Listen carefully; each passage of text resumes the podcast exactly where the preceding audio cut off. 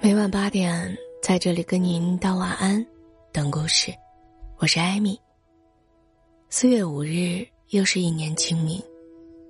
文学家周密在《前纯岁时记》中描述过宋代清明扫墓的情景：南北山之间，车马纷然，野骑者尤多，妇人淡妆素衣，提携儿女，酒壶摇垒。每逢清明，古人们便三五成群，于山野间扫墓。千年过去了，这个习俗延续至今。我们在墓前焚清香、挂纸钱，慎终追远，在青山绿水间踏行，且惜春光。在古代，吉礼为五礼之官，主要是对天神、地质、人鬼的祭祀。后来。清明扫墓祭祖，成为官方认同并倡导的吉礼之一。在这一天，皇家祭灵，官府祭先贤，百姓上坟。郊野间、山丘上，人群往来不绝。他们有的斜挎着柳枝，有的拿着装饭菜的盒子，有的背着一袋纸钱。到了坟地，他们将周围的杂草除掉。用朱砂笔重描褪色的石碑，在坟头上放上坟头纸，在碑前添祭品。等这些完成后，祭祀扫墓的人会取出食物进行一次野餐。视死如是生，视亡如是存。古人把祭祀祖先当作头等大事，庄严以对。哲学家冯友兰说过：“行祭礼。”并不是因为鬼神真正存在，只是祭祖先的人出于孝敬祖先的感情。家庭，是中国人最为重要的社会关系。为祖先修缮居住环境，是重温血缘关系中的温情，以尽私时之敬。在墓前行鞠躬或跪拜之礼，是把先人的恩泽谨记于心。懂得知恩感恩，这是追忆先人的意义；不忘感情，让哀思得以寄托。网上有个问题：中国人为什么如此重视祭祀祖先？有人这样回答：人这一辈子，只有站在碑前，才知道自己从何而来，将向何处。逝者归根，生者寻根。百代过客。人生逆旅，我们沿着先人的足迹追溯，才知家风如何传承，家族如何辗转变迁。枝再繁，叶再茂，扎向大地的根只有这一处。这是追忆先人的另外一个意义：不忘根本，知道了来处，未来的路便有了参照。一年一清明，一年一追思。扫墓祭祖，在告慰先人的仪式上，我们的内心平静下来，灵魂便有了归宿。公元前一百零四年，司马迁带头编制了《太初历》，这部历法第一次系统的提出了二十四节气。书里说，春分后十五日，斗指丁为清明，时万物皆节，齐而清明。盖时当气清景明，万物节显，因此得名。清明是节日，亦是节气。清明时分，万象更新，人们习惯在这一天出门踏青游玩，告别蛰伏一冬的暮气，迎来新春复苏的朝气。明代的冯梦龙在小说集《警世通言》里。就再现了清明游湖的热闹场景。时值清明，许多人去上坟时，顺便泛舟西湖。他们或呼朋唤友，或带子携妻，坐在小舟上，品茗戏水，饮酒观山，随意取乐。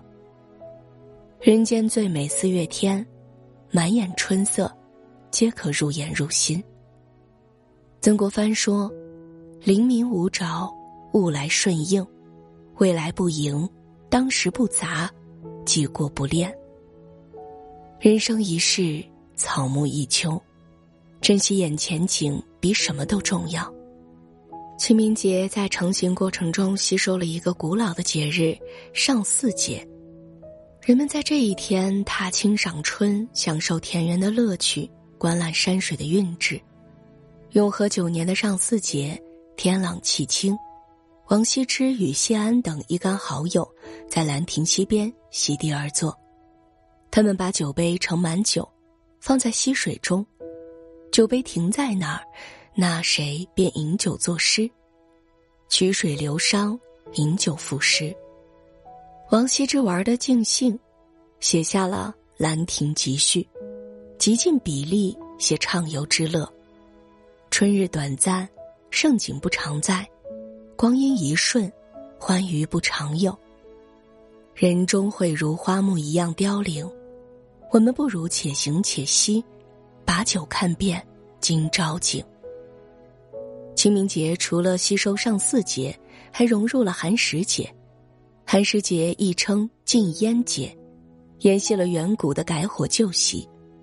每到初春时节，古人会把上一年传下来的火种全部熄灭，即禁火。然后他们会重新钻髓取出新火。作为新一年生产与生活的起点，谓之改火或请新火。一灭是为了告别过去，一取是为了迎接新生。关于寒食节、清明节，还有一个传说：春秋时期，晋国公子重耳陷入绝境，濒临死亡，介子推割下腿肉，煮了一碗肉汤。重耳才得以活命。后来，重耳成为晋国国君，请介子推出山，但介子推只想陪伴老母，隐居绵山。重耳为了逼他出来，放火烧山。火熄灭之后，介子推已被烧死在一棵柳树前。为了纪念介子推，晋文公下令每年的这一天禁止生火，所有人都要吃冷食，这便是寒食节的由来。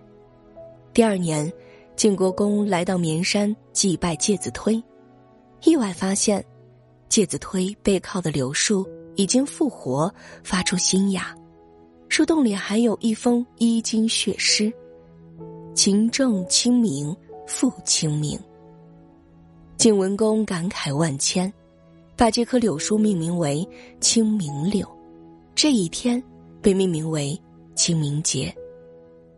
寒食节禁火以为悼亡，清明节生芽以求新生，循环往复，春已归来。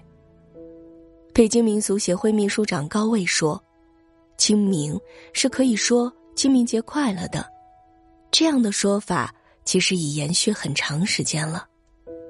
清明看似悲伤的日子，却蕴含着生生不息的希望。”学者于丹说。清明节时分，往往是喜新之时，清生命之理，明死亡之祸。没有一种节日如清明一样，把生与死这两大人生主题如此和谐的统一起来。回望归途，是以感恩之心寻根尽祖；翘首前路，是以满腔欢喜奔赴希望。不忘来时路，不负今朝景。不悲明日事，慎终追远，且惜春光。这里是由喜马拉雅独家为您播出的《伴你入睡》，我是艾米，每晚八点在这里跟您道晚安，等故事。